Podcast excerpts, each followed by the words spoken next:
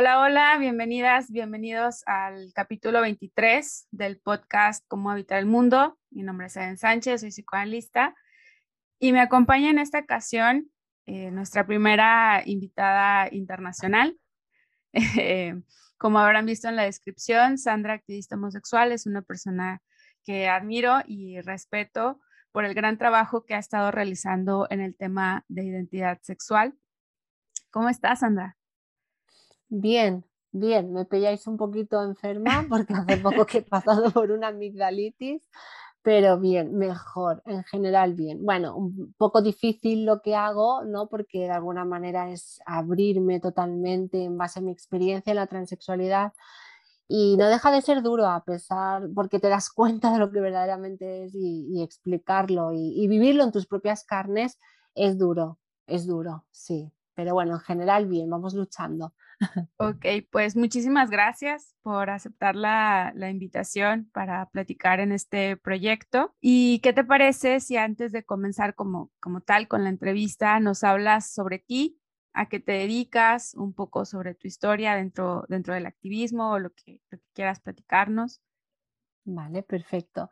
Em, bueno, yo ahora mismo a lo que es modo profesional, ahora mismo estoy en paro, pero por eso invierto tantísimo tiempo en el activismo, en, bueno, en sacar a la luz, por así decirlo, lo que hay verdaderamente detrás de la transexualidad, ¿no? Porque de alguna manera te lo pintan todo con esa purpurina que siempre hablamos y realmente no te, explican lo que, es verdaderamente la, transexualidad.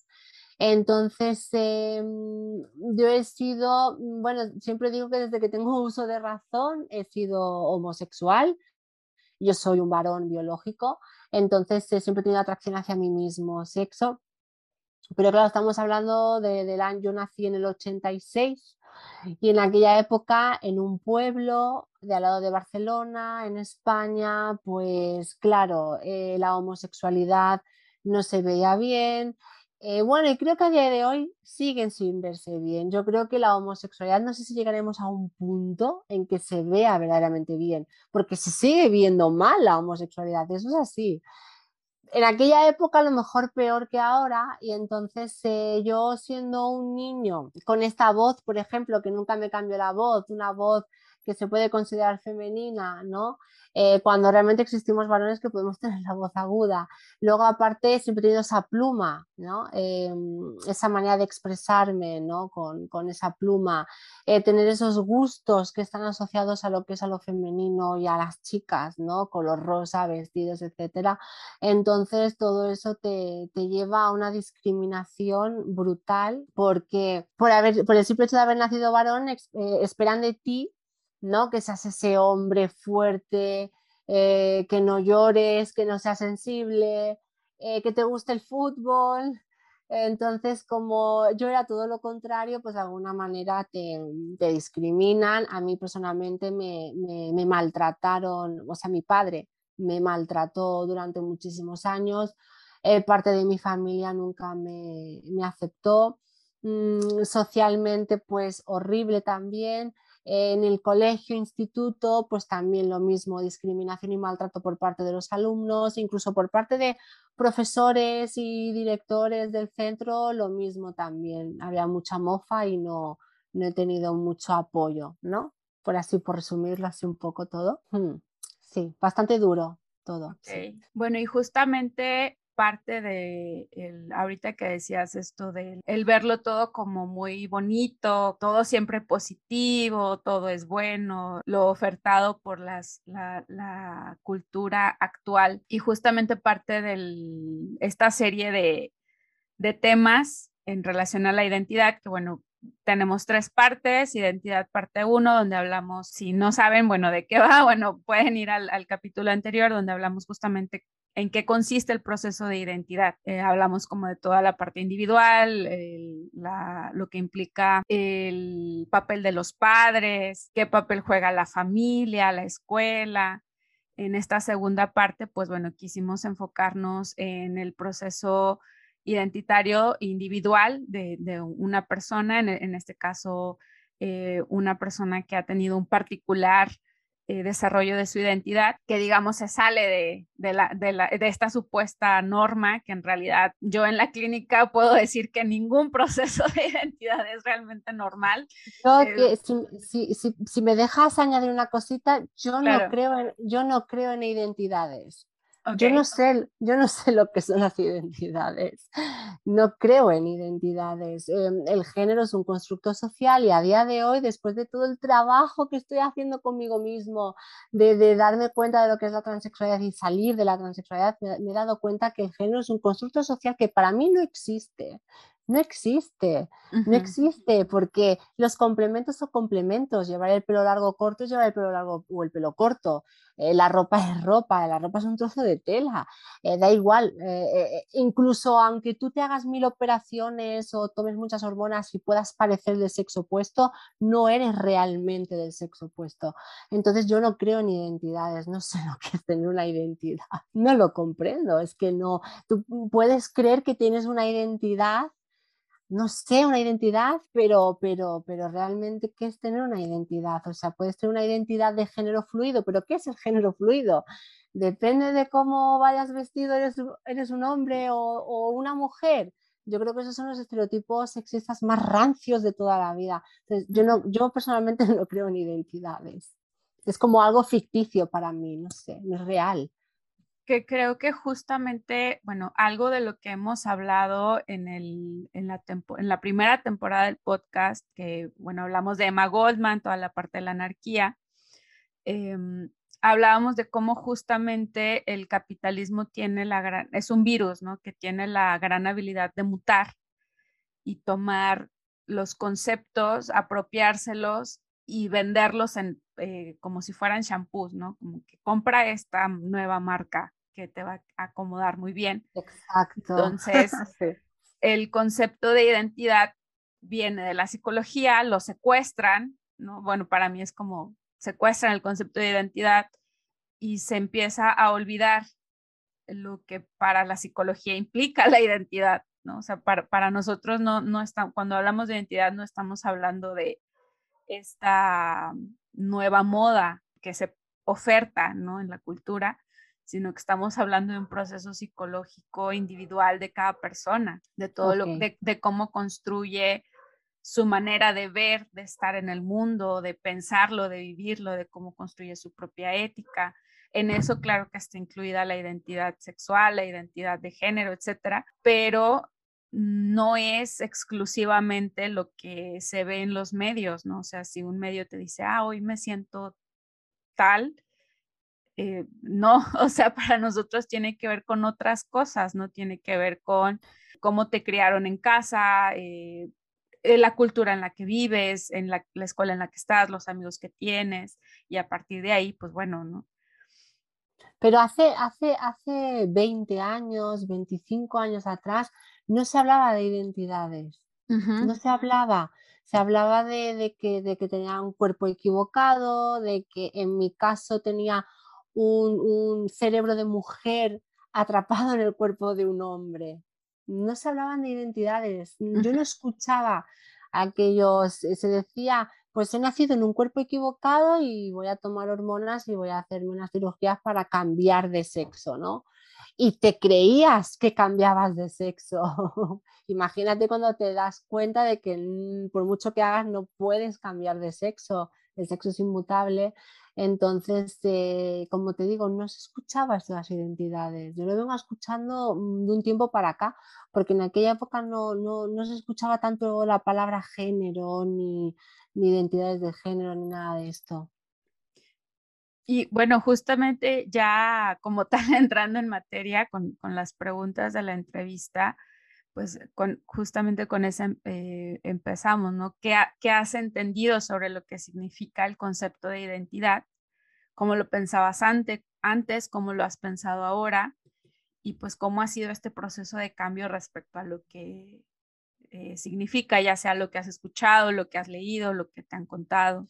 Yo, bueno, yo realmente el tema de la, de la identidad, lo que te decía, yo por lo que tengo entendido, por lo que he escuchado, sobre todo el tema de lo queer, que es tener, crearte una, una identidad. Eh, eh, buscar quién realmente eres. Eh, yo es que realmente, como te digo, no creo en esto porque ya somos de nacimiento biológicamente. Puedes crear o formar algo con tu cuerpo según tus gustos, de una manera estética, de cirugía, pero o puedes, como he dicho antes, parecer el, el, sexo opuesto a como tú has nacido, pero realmente para mí eso es ficticio, no, no, yo realmente no, no, creo en eso y no comprendo en eso. Como te decía, en mi época hace 20 años eh, eh, era aquello de que has nacido en un cuerpo equivocado, entonces, pero mm, todo se basa, por lo que yo veo, todo se basa en estereotipos sexistas, porque simplemente tienes, eh, bueno, tú como varón biológico tienes unos gustos por lo que socialmente o culturalmente relacionamos que que, lo femenino y ser mujer, ser color rosa, tener el pelo largo, ser muy delicada, eh, usar el maquillaje, etcétera. Y tú como niño pequeñito que tienes esos gustos, crees que, que, que, que, has nacido en un cuerpo equivocado, crees que eres una niña porque tienes esos gustos. Pero todo se basa en estereotipos sexistas, incluso cuando veo a estas personas, la nueva moda queer, con el tema del género no fluido por género fluido o lo no binario y todo esto, yo sigo viendo los estereotipos sexistas igualmente porque según cómo, eh, em, según la ropa que te pongas o cómo te maquillas, eres un hombre o eres una mujer. Entonces, de alguna manera, eh, lo que digo siempre, eh, los estereotipos sexistas son bastante dañinos, confunden, hay que abolirlos. Yo soy partidario de abolir el, el, sexismo, de abolir el género, porque creer que, que, eres una chica, por, porque es que tampoco entiendo cuál es el, sentirse mujer o qué es sentirse chica o qué es sentirse hombre. No existe ningún sentimiento de, mujer.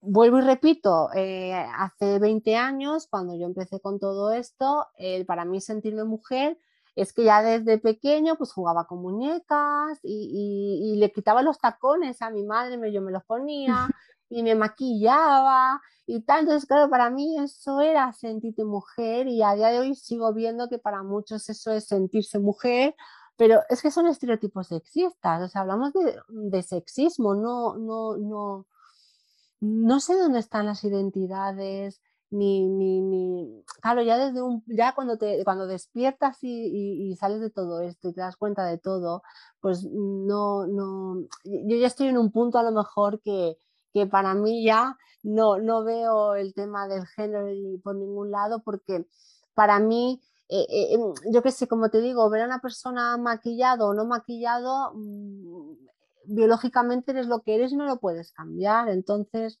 es lo que pienso, sinceramente. Y, como te digo, hace años tenía ese sentimiento de que yo creía que ser mujer era eso y, con los años empiezas con las hormonas y, en mi caso me hice una vaginoplastia, pero es que después de haberme hecho la vaginoplastia, bueno, podemos estar en el tema de la disforia, cuando, cuando empieza a surgir la disforia, esa disconformidad con tu propio cuerpo, ¿no? Y odias mucho tu cuerpo, pero es que después de hacerme una vaginoplastia sigo odiando mi cuerpo sigo odiando cómo biológicamente he nacido, entonces se pasa bastante mal y, te das cuenta que a pesar de hacerte cirugías y a pesar de todo, sigues odiándote, sigues odiándote. Y, entonces es cuando yo hago mi pic trans y pienso, bueno, entonces realmente qué es ser mujer. O sea, de alguna manera todo lo que he hecho no ha servido para nada porque no me he convertido en una hembra, ¿no? Sigo siendo un, un varón biológico, ¿no?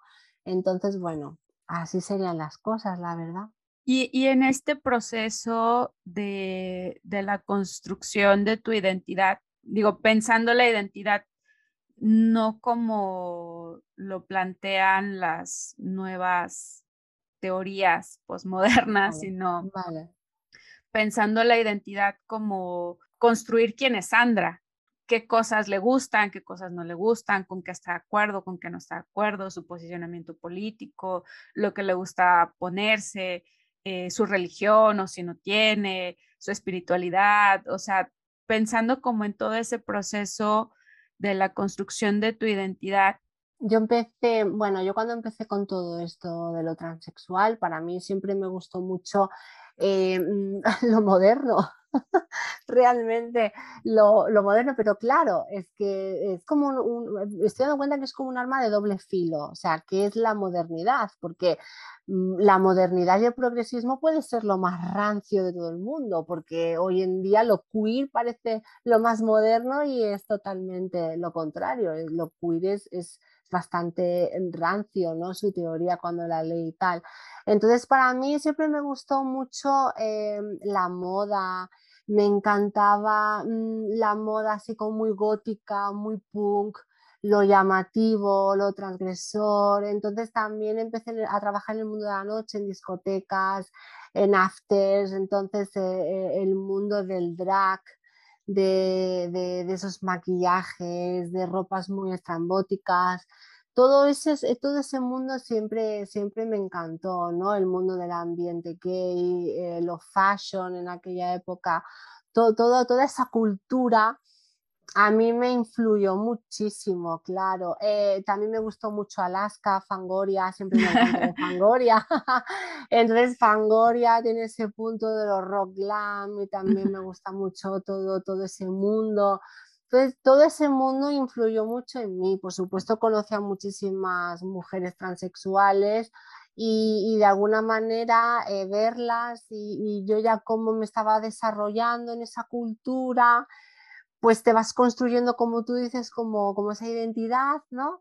Y bueno, y empiezas pues también a querer hacer eh, ese cambio. Con el tema de la política, realmente no me posiciono a ningún, a ningún partido político porque, por supuesto, no, no soy de derechas, por supuesto, ni mucho menos del partido de Vox que hay en España, ni muchísimo menos tengo nada que ver con ello.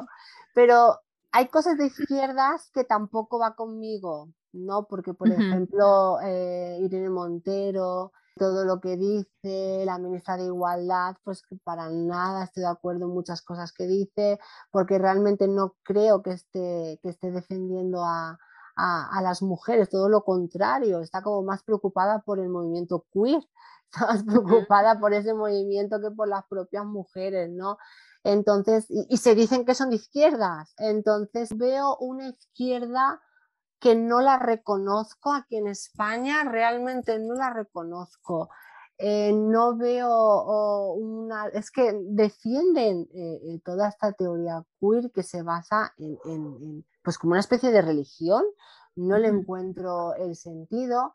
Entonces, ahora mismo no, no me puedo mm, decantar por ningún partido político realmente, no, no, no encuentro mi sitio, no encuentro un referente político que pueda decir. Mm, te podría decir que sí, que sí eh, me declino más por el movimiento feminista realmente, porque tengo que decir que gracias al movimiento feminista con respecto al tema de la, de la abolición de género, abolición del sexismo, me ha ayudado a entender muchísimas cosas y, me está realmente salvando la vida, porque la transexualidad me ha traído más, más problemas que, que, beneficios en mi caso, y el feminismo me está salvando incluso eh, entender la teoría feminista está ayudando a aceptar mi cuerpo, porque yo sigo odiando mi cuerpo por culpa de la disforia. Y, gracias a, la perspectiva feminista está ayudando a que yo acepte mi cuerpo, pero de una manera brutal, que jamás lo hubiera pensado. En cambio, la transexualidad me sigue empujando a, esa paranoia de que soy mujer y aparte a querer ser una mujer totalmente irreal o esa mujer que te venden en, televisión y en los anuncios y en todo, en todo el mundo de que tienes que estar depilada y, delgada y maquillada y perfecta, porque si no, no vales nada, ¿no?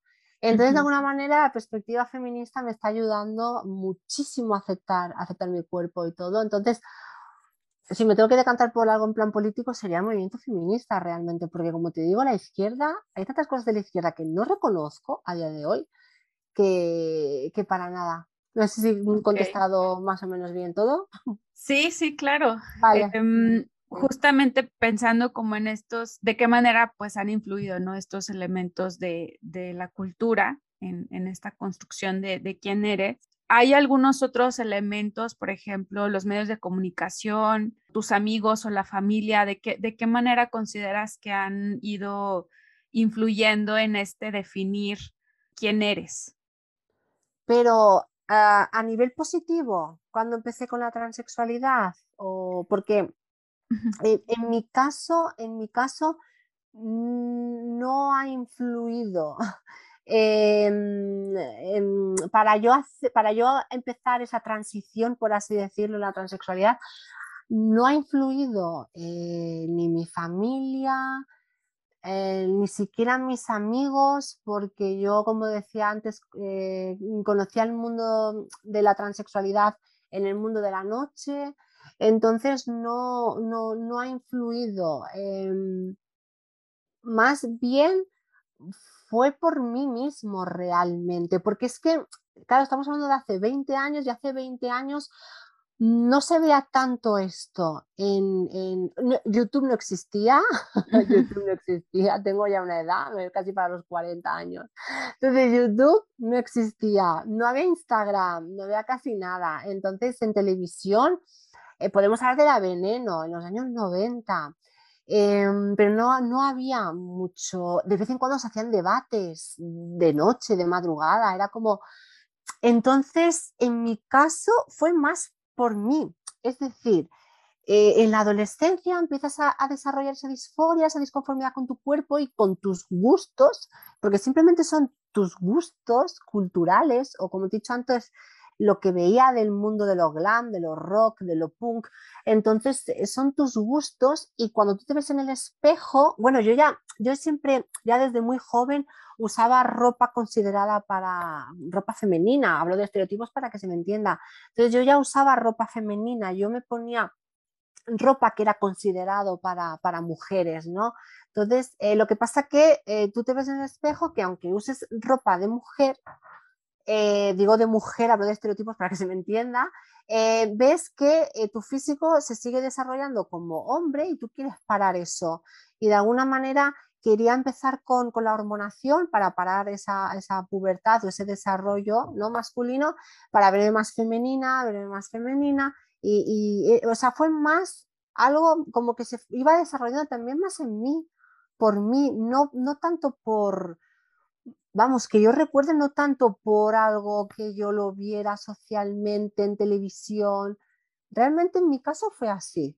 Como te digo, no había tanta propaganda, por así decirlo, como la hay ahora. No, no, la verdad que no. Sí que conocí a alguna chica transexual y ya, como te digo, cuando empiezas con la disforia, pues ya te vas relacionando con alguna chica transexual y a la chica transexual pues te dice, pues mira, voy al endocrino o empiezas a hacer estos pasos, etcétera era más así. Yo luego empecé a ir a psicólogos y de los psicólogos ya pasé a, endocrinos para el tema hormonal. Fue más así, no hubo nada. Si hablamos de mm, social, ah, familiar, por ejemplo, era más bien a lo negativo. O sea, eh, estaban en contra de lo que yo quería hacer estaban en contra, excepto mi madre. Mi madre, mi madre siempre me apoyó en mi homosexualidad y posteriormente a la transexualidad, pero la mayoría de personas estaban en contra, como diciendo, ¿cómo que ahora dice que es una mujer? ¿Cómo que, cómo que dice que ahora que es una mujer? Todo el mundo estaba, la mayoría de gente estaba en contra de mí. Bueno, ahorita que, que mencionabas esto, bueno, que empiezas a hablar de la, del tema de la familia, ¿de, ¿de qué manera crees que ha influido la, tu familia en el proceso de, de construir, no, no, no de construir, de construir quién eres. De construir, no, de, de, construirme no, sino De, de, construirme yo, ¿no? Ajá, sí. Vale. Eh, ¿De qué me ha influido? Pues, como te decía, bastante de manera negativa, de manera negativa mi madre siempre me apoyó, mi madre siempre, siempre, siempre me apoyó. He tenido muchísima suerte con mi madre. Pero como te decía, mi padre, yo recibía mucho maltrato psicológico por parte de él y, mi familia no lo entendía. O sea, yo a lo mejor ya iba por la calle ya con ese estereotipo de chica por así decirlo, y mis abuelos ni me saludaban, por ejemplo, mis abuelos me giraban la cara. Una vez mi abuelo me dijo que me tenía que dar vergüenza de ir vestido como ir vestido por la calle. Mucha gente se reía de mí. En, la época, en aquella época era la época nazi, había mucho nazismo en, donde yo vivía, entonces a mí me perseguían para darme palizas y, bueno, literalmente querer, quererme matar, lo que pasa que yo me escapaba. entonces se influyó de manera negativa realmente, pero ahora que lo, lo empiezo a reflexionar ahora a día de hoy, está mal visto que un chico se pueda, bueno, pues simplemente maquillar, ponerse una falda si quiere, un vestido, unos tacones, o sea, es que estamos en el 2022 y, y hace 20 años de lo que estoy hablando, pero estamos en el 2022 y se sigue viendo muy mal que un chico se pueda maquillar o pones un vestido o unos tacones, se ve muy mal, te siguen insultando, incluso se nos sigue matando por ello, se ve muy mal. Por eso siempre digo en mi activismo que la mayoría de veces nos queremos feminizar tanto para poder quedarnos como invisibles, parecer mujeres, de alguna manera quedarnos invisibles y pasar desapercibido de la sociedad y dejar de ser ese gay maltratado para por lo menos ser una, una mujer heterosexual, entre comillas, para que se nos deje en paz. No porque de alguna manera el hacerte mujer transexual parece que te da la libertad de poder ponerte ese vestido, esos tacones, dejarte el pelo largo y maquillarte, ¿no? Porque se, se ve muy mal en un chico. Entonces, en mi caso, mucho maltrato. Yo es que sufrí muchísima discriminación, muchísima, muchísima, mucha. Yo, yo pasé una, una infancia y una adolescencia muy dura, muy dura, mucho. Justo recordaba en uno de tus, no recuerdo si lo publicaste en Instagram, que una persona te comentaba si, si eres hombre, ¿por qué te dejas el cabello largo y te maquillas? ¿No? O sea. es que, es que, porque por eso decía antes que, que lo queer, eh, que ahora la izquierda de aquí de España y no sé si del mundo, pero por lo menos en España la izquierda está adoptando ese movimiento queer, ¿no? Y lo apoyan y tal, pero es que es muy rancio el movimiento queer porque los propios queers me dicen, bueno, pero si ahora te has arrepentido y realmente eres un hombre, ¿por qué te sigues viendo tan femenino? ¿O por, o por qué no te cortas el cabello? ¿O por qué no?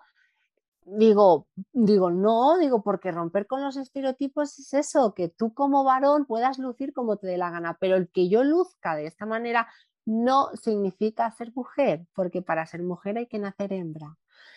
Entonces, eh, yo puedo lucir como yo quiera, como si me corto el pelo o me lo dejo crecer. Por eso digo que es que ellos mismos se creen muy modernos y es todo lo contrario, siguen fomentando esa ranciedad del sexismo de que mujer es pelo largo y, que hombre pelo corto.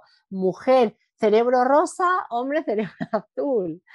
Entonces yo lo que estoy haciendo desde mi activismo es que la gente pueda comprender que estamos hablando de complementos y de looks, por así decirlo, como los cantantes de los años 80, que los hombres iban maquillados como querían y no por ello tenían una identidad, ¿no? Eran hombres que iban maquillados y punto, ¿no? Entonces yo creo que la gente entienda eso, que, es algo que yo también he tenido que entender, darme cuenta en mi, en mi pic trans, que para mí ha sido además muy doloroso porque mucha gente cree que yo esto lo digo para atacar y muchísimo menos yo lo digo para ayudar porque a mí misma me bueno, a mí misma sigo con mucho dolor porque darme cuenta de, la verdad, pues duele muchísimo y, darte cuenta de que, de que estamos hablando de, estereotipos, de que los estereotipos no te van a convertir en lo que tú quieres, porque es que es imposible, es que no hay, nadie, ni ningún cirujano, ni nada que te pueda convertir en el sexo opuesto.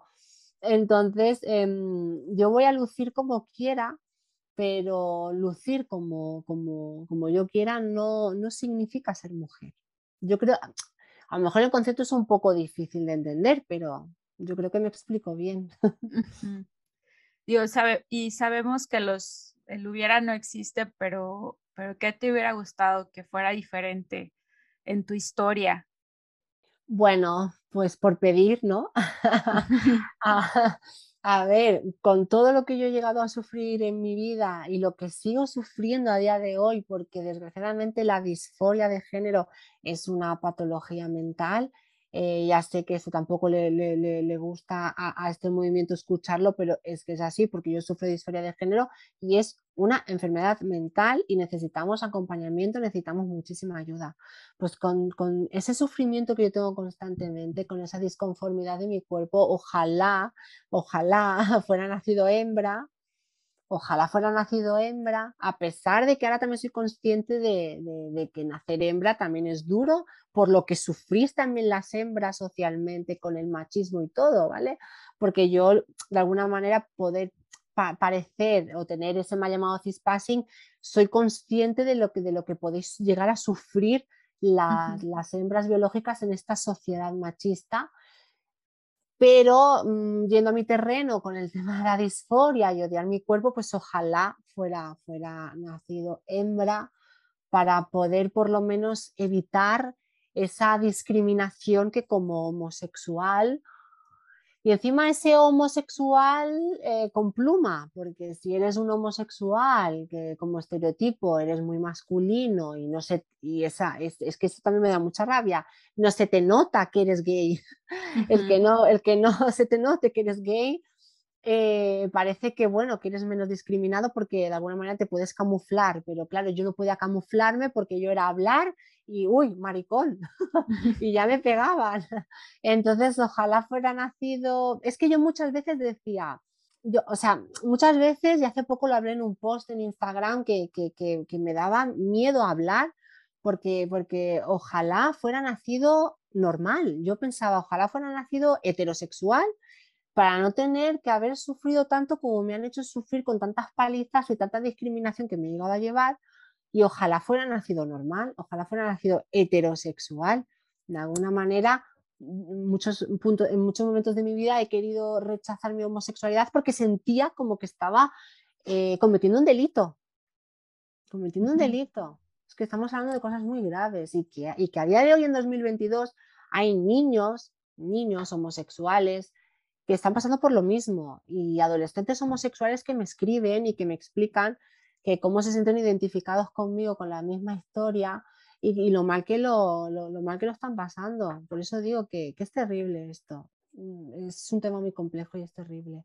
Entonces, como te digo, en plan por poner una utopía, pues ojalá fuera nacido hembra o, o, bueno, o macho, o sea, en el sentido de eh, heterosexual de alguna manera, porque es lo común en la sociedad ser heterosexual y, ya está, y no sufrir discriminación, porque realmente lo he pasado muy mal. Yo ha sido un infierno mi vida. Sí, muy triste. Ok, y ahorita que, mencionabas esto de los, te llegaste a atender con psicólogos, ¿cómo, era el trato? ¿Qué es lo que hacían? ¿O qué preguntaban? ¿O hacia dónde te orientaban? ¿Te orientaban? para, transicionar, supongo, ¿no? Para empezar la transición y tal. Eh, bueno, eran preguntas sexistas. Igual que los psiquiatras antes de hacerme la cirugía de la vaginoplastia, ellos se basan en test y preguntas sexistas en cuanto a, en cuanto a mm, ellos de alguna manera quieren ver que socialmente te comportas como una mujer. ¿Qué es comportarse como una mujer? o sea, ellos quieren mm. ver que te comportas como una mujer, ¿no? Que, tienes ese canon de mujer, de, uñas pintadas, por ejemplo, e ir eh, pues lo más femenina posible, ponerte faldas y tacones y te preguntaban si de pequeño jugabas con coches o muñecas Incluso sexualmente me preguntaban si en las relaciones sexuales yo utilizaba mi pene o no, porque si eres pasiva, es que es muy fuerte, si eres pasiva en el sexo y no usas tu pene, pues claramente eres una mujer y eres apto para hacerte la vaginoplastia. Todo se basaba en, en cosas así, en sexismo, por eso recalco tanto, yo sé que a veces soy muy pesada, pero es que en mi activismo siempre recalco el sexismo, porque es que todo, todo se basa en el sexismo. Y pensaba como justo en la responsabilidad que tenemos los, los las profesionales de la salud mental de, de no caer seducidos por este nuevo discurso. Claro. Y mm, actualmente no, no recuerdo si son iniciativas o propuestas, pero sí se está empezando a hablar de prohibir las, eh, entre comillas, terapias de, conversión. Pero bueno, acá en México, no, no sé cómo sea en España, pero acá en México existen o existían, se supone que ya no deben existir lugares donde internaban principalmente a varones homosexuales para eh, pues convertirlos, ¿no? Y eran terapias eh, aversivas, ¿no? Eran prácticamente violentarlos para para que dijeran, bueno, ya deja de golpearme, deja de maltratarme, soy lo que tú quieras, pero sáquenme de aquí, ¿no? O, si, os informáis de, de, cuando empezó la transexualidad en el siglo XIX, tiene mucho que ver en, querer curar a, homosexual, a homosexuales a través de, terapias de hormonación para convertirlos en mujeres heterosexuales. También, eso también está documentado. Y, claro, cuando te pones a investigar que realmente mm, quieren convertirnos en mujeres heterosexuales, eh, de alguna manera, eh, por eso siempre decimos que, la transexualidad es terapia de conversión para, para, homosexuales.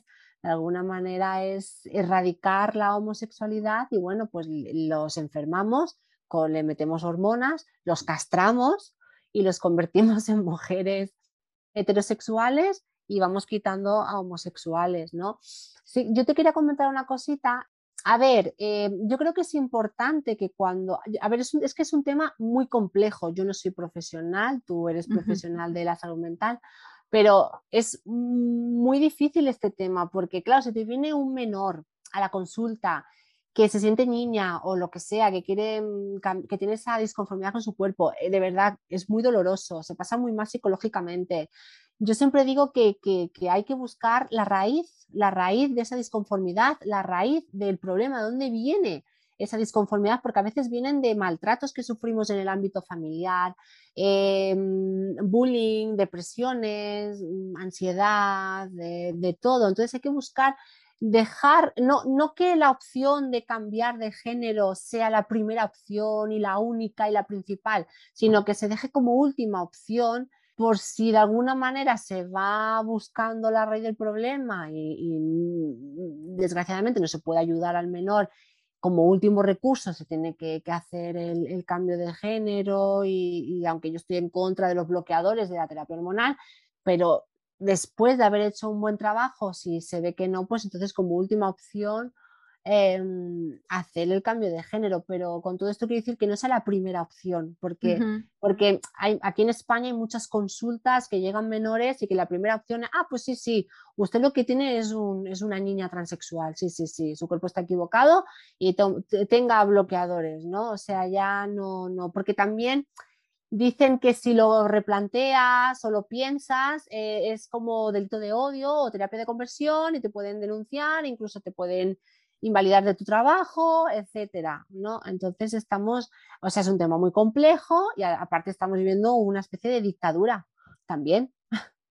Exacto, justamente aquí en México también es parte de lo que está pasando, que muchas personas están planteando que el cuestionar es, claro, es terapia de conversión y, no. Claro. es decir, justamente eh, sí me ha tocado atender eh, consultantes con alguna situación relacionada a mm, alguna, alguna problemática con la identidad sexual o de género. Y al preguntarles, se les pregunta, indagar, explorar, ¿qué es lo que te incomoda? ¿Te incomoda ser hombre? ¿Te incomoda ser mujer? ¿O lo que te incomoda es lo que te han dicho que se supone que tienes que hacer por pertenecer a este sexo? Exacto. Entonces, esa pregunta que parece ser muy sencilla, las personas se quedan, eh, o sea, si vieras el rostro que pone así como de, es que no había pensado en eso. Claro, es que es que lo que, perdona que te corte, es que lo que tú acabas de comentar, a mí no me dieron esa opción hace 20 años. O no me dieron otras opciones, o, o ojalá me fueran explicado desde una perspectiva feminista lo que significa el género, lo dañino que es el género, lo que significan los estereotipos sexistas. Ojalá que hace 20 años me lo fueran dicho, a lo mejor yo no fuera hecho una transición, porque a mí me escribe mucha, mucha gente en Instagram diciéndome gracias Sandra, porque gracias a ti he podido comprender lo que me estaba pasando y gracias a ti con todo lo que lo explicas, pues he podido aceptarlo y ya está. Y si quiero un día me maquillo y si no, pues no, y si no, ¿sabes? Porque es que desgraciadamente, si empiezas, es que yo lo he visto por mí misma y por, vamos, por la mayoría de transexuales, cuando tú empiezas una hormonación y empiezas con cirugías, es un círculo vicioso, es un círculo vicioso y te enferma más la mente. Entras en un bucle constante, en un bucle constante que no tiene salida. Entonces, cuando a mí me escribe tanta gente, me dice, gracias Sandra, porque, porque mm, gracias a, bueno, a, que lo que explicamos todas y todos, lo que es el sexismo, lo que es el género, pues hay personas que hacen un clic en, su mente y dicen, wow, vale, perfecto, entonces no, tengo que cambiar nada de mi cuerpo, ¿no? Entonces a mí esa opción no, no me la dieron. En aquella época, rosa niña, azul niño, fin. Y sigue existiendo, ¿no? O sea, es como, ah, bueno, te, te, gustan las muñecas, el rosa. Eh, Exacto. Entonces, ah, eres, eres niña, ¿no? Entonces, creo que también toda, todo esto está confundiendo mucho a los padres de familia, que no saben qué hacer, ¿no? Claro, yo hace poco también hice en mis historias de Instagram, puse cuántas madres en verano, por ejemplo, cuando hace muchísima calor, le ponéis a vuestros bebés varones un vestidito. Da igual, un vestidito de color morado, azul, verde, no tiene que ser rosa. Simplemente porque, hace, simplemente porque hace calor, para que vuestro niño esté cómodo. Yo creo que ninguna lo hace porque todos asociamos a que tienes un bebé, que es un niño, y asocias eh, vestido niña. Y porque luego si vas no con tu carrito y, tu niño, tu bebé con un vestidito, ¡ay, qué niña más bonita tienes! Porque la gente asocia que vestido es niña. Entonces, estamos, como te decía antes, en el 2022 y tenemos esto muy, muy, muy marcado en la sociedad, mucho. Eh, ahorita que, comentábamos esto de cómo el cuestionarse está pensando como, como terapia de conversión y como delito de odio cuando no tiene que ver con eso, ¿no? Tiene que ver justo con explorar las raíces de lo que está moviendo esa disconformidad. Claro. Entonces, eh, también implica acompañar a los padres en ese proceso, ¿no? A mí me ha tocado como también ver padres, varones muy asustados de que su hijo pueda ser homosexual. Y es como, a ver, a ver, señor, ¿no? Y es como sentarse con ellos, este, platicar, que puedan expresarse. Hay papás que, aunque se muestran así como muy, muy machos, ¿no? Como muy, este, poderosos, ¿no? Y que yo las puedo todas, ¿no? Pero nada más les rascas tantito y sale el papá amoroso, sale el papá sensible, que tiene miedo, que se asusta, que ama a su hijo, que no sabe cómo abrazarlo, porque a él no le enseñaron eso, o sea, que están acostumbrados a agarrarse a golpes. Entonces, mueves tantito esa parte y los chicos, pues en el caso de los varones, empiezan como que a cuestionarse si realmente es una cuestión de odio a su cuerpo Exacto. O si, o sea, en el momento en el que los padres empiezan a cambiar, se mueven muchas cosas en el adolescente y se quedan como que, a ver, pues no sé qué soy, pero este, algo se movió, algo cambió. Mm. Y es, o sea, es este movimiento que parece ser muy sencillo y que algunas personas lo ven como odio, no tiene que ver con eso, tiene que ver con, con cuestionar, con invitar a las familias a hacerse preguntas sobre qué es lo que entienden ellos por la identidad, por la sexualidad, por estos roles, estereotipos. Y creo que te siguen una asociación de España que son de familias, no recuerdo el nombre ahorita. Amanda. Amanda, ajá, que es, es, muy interesante porque hablan justo de marcar estos límites, ¿no? Como de nuestros hijos no, se, no van a, bueno, si lo deciden, pues bueno, ya veremos hasta dónde llega, pero en un primer momento es marcar el límite de esto no va a pasar hasta que ellos tengan la edad para hacerse cargo de sí mismos, ¿no?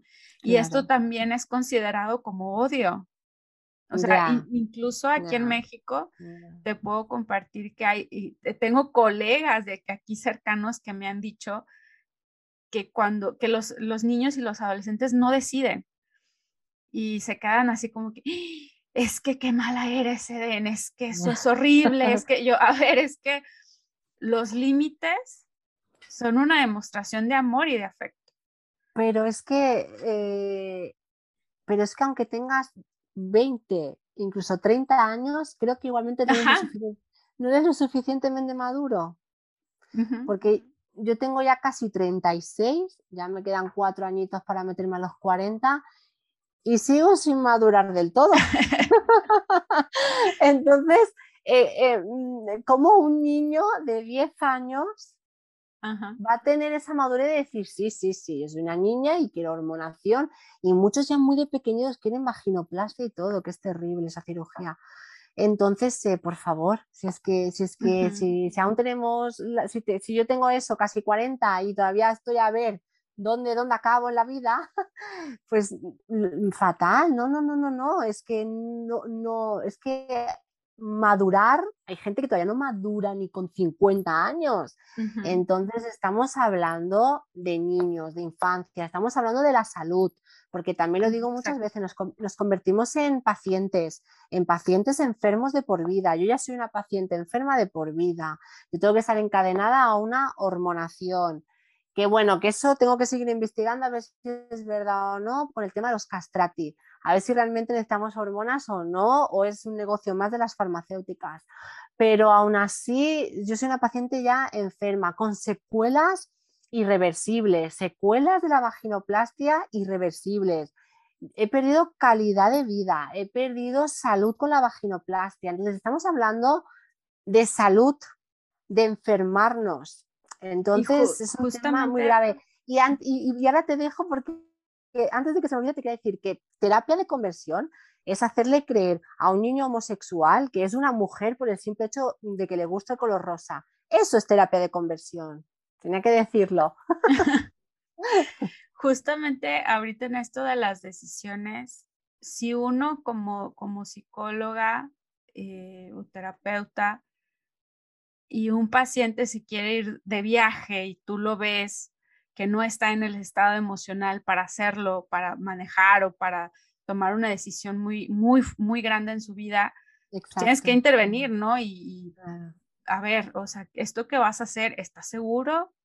¿En qué condiciones? ¿Quién te va a apoyar? ¿Cuál es tu red de apoyo? O sea, si en cosas aparentemente no tan trascendentales de la vida intervenimos, ¿por qué no lo vamos a hacer en algo tan permanente y que va a tener efectos para toda la vida, ¿no? Exacto. No, no, es, no es estar en contra de las personas, ¿no? Que a veces, claro, entiendo que, que a lo mejor para el adolescente el cuestionarlo es cómo me vas a venir a cuestionar por justo por la edad en la que están, el, el, claro, claro, claro, con la autoridad, etcétera pero no es un cuestionar en el sentido de estar en contra de las personas, sino es, a ver, vamos a ver juntos qué hacer con eso que te está pasando. Mm.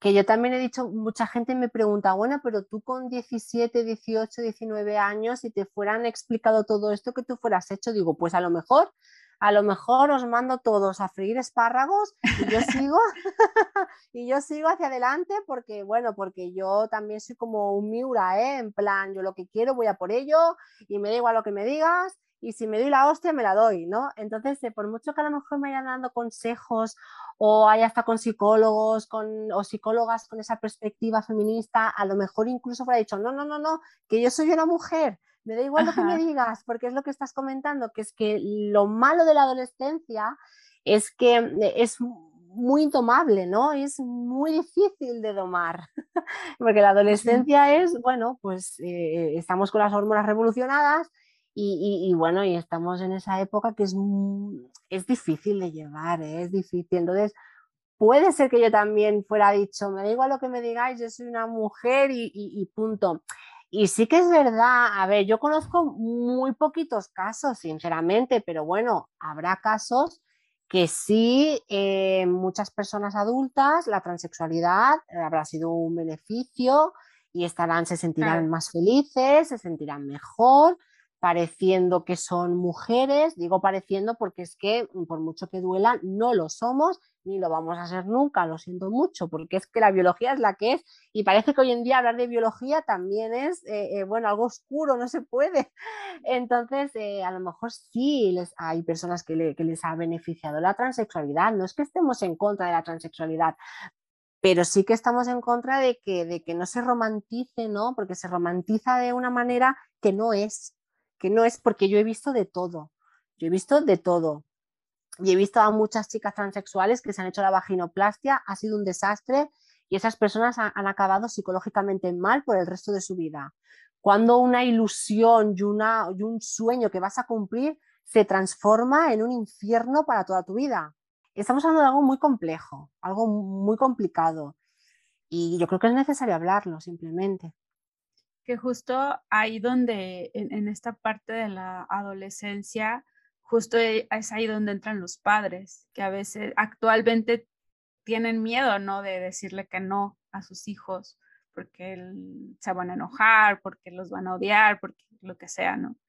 Eh, pues a lo mejor también sería importante como pensar en los padres de, poder comunicarles de que pues no, o sea, los límites, o sea, el decirle que no a los hijos, o sea, si le dices que no a que manejen estado de ebriedad, si le dices que no a que se vista de cierta forma porque es de noche y pues es importante que se cuide. Está muy bien que digas esto porque yo en los años 90 eh, se llevaba mucho la, bueno, digo las chicas, vuelvo al sexismo de siempre, en, los años 90 eh, estaba muy de moda en las chicas hacerse las mechas decoloradas rubias en el flequillo y, bueno, pues yo, pues bueno, pues yo como niño homosexual, pues, pues si me gusta eso también, pues yo quería, yo quería hacerme mis mechas también, ¿no? Pero, pero no porque yo me sintiera una niña, sino yo como niño homosexual, pues me gusta eso y ya está. Yo me hice mis, ya el pelito larguito y yo me hice mis mechas rubias y mi, abuelo, cuando, yo, cuando tú llegas con toda la ilusión a, a tus abuelos, mira lo que me hice, y cuando tu abuelo te dice, ¿Dónde vas con eso? Que es de maricones, quítatelo ya, sabes a que te lo quiten.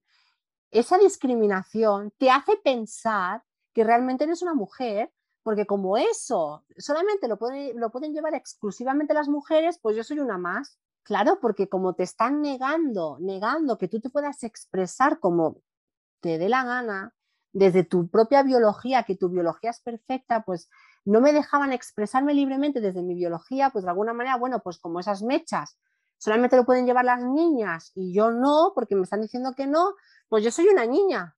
Entonces, ¿no? Claro, esa discriminación también te empuja a transicionar. Y ahí es importante que también creo que es algo que se confunde mucho, ¿no? Que creen que poner límites es prohibir, que es, es algo diferente, ¿no? O sea, una cosa es que el adolescente diga, me, hago estas mechas y que el adulto diga, ay, no puede ser, pero bueno, está bien, pues ya se las puso, no está en riesgo su vida, muy distinto a que se quiera alcoholizar, ¿no? A que quiera manejar, o sea, que haga cosas que, ponen en riesgo su vida, ¿no?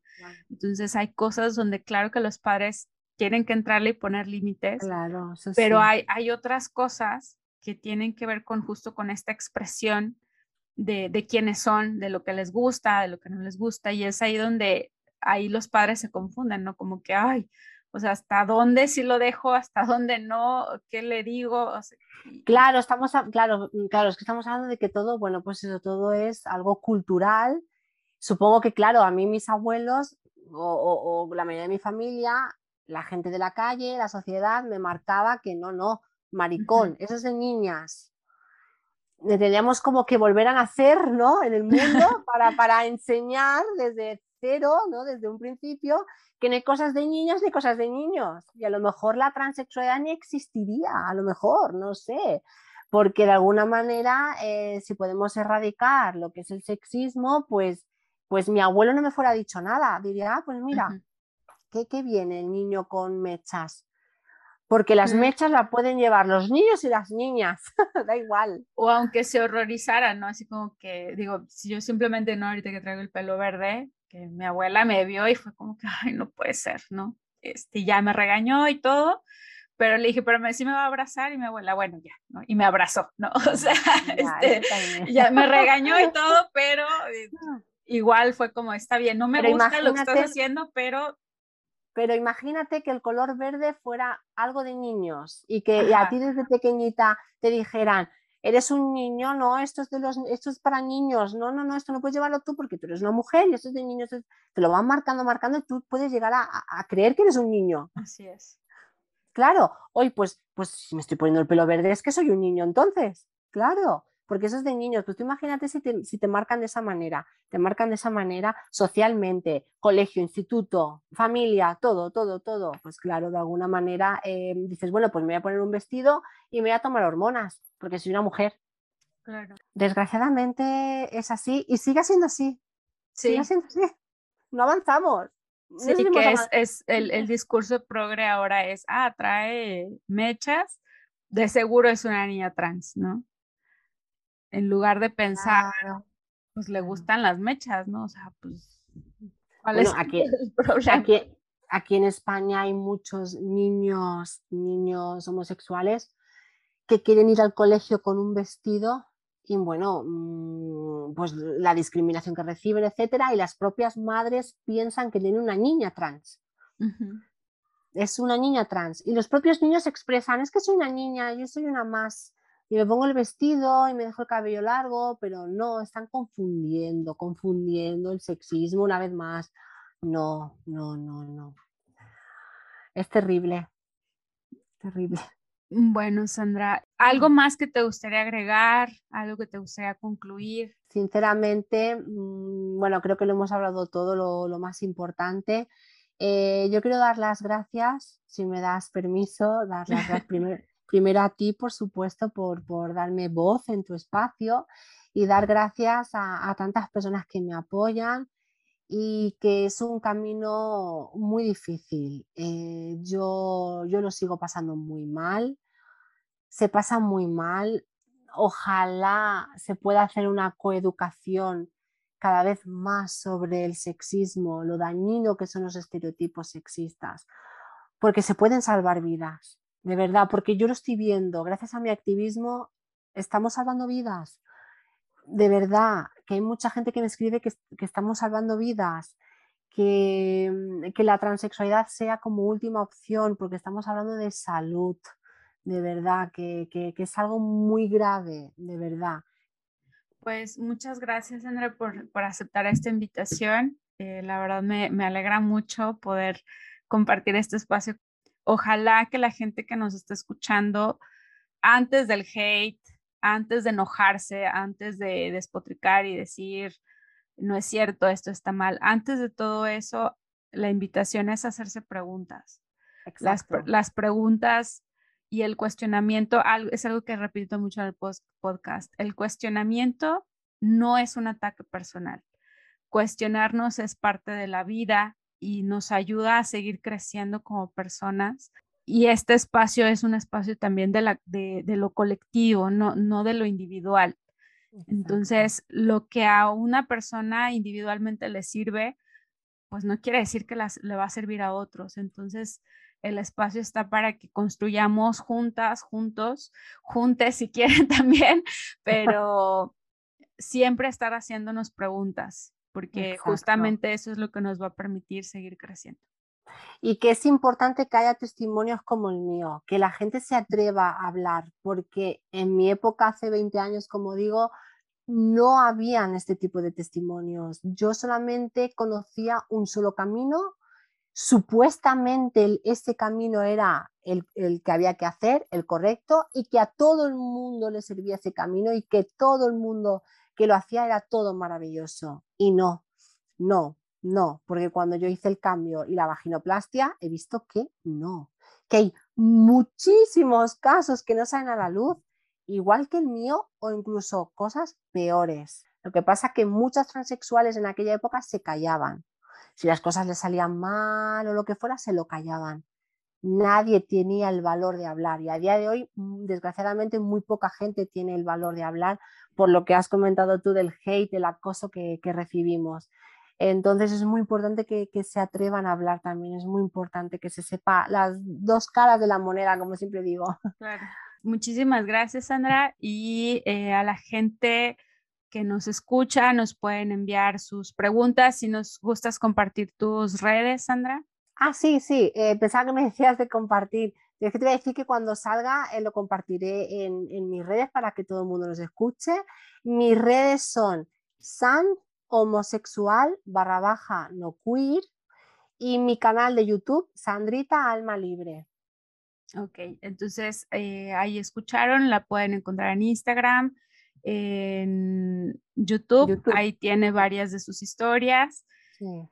Y pues bueno, muchísimas gracias a toda la gente que nos escucha, nos pueden escribir si tienen alguna duda y nos vemos hasta la próxima.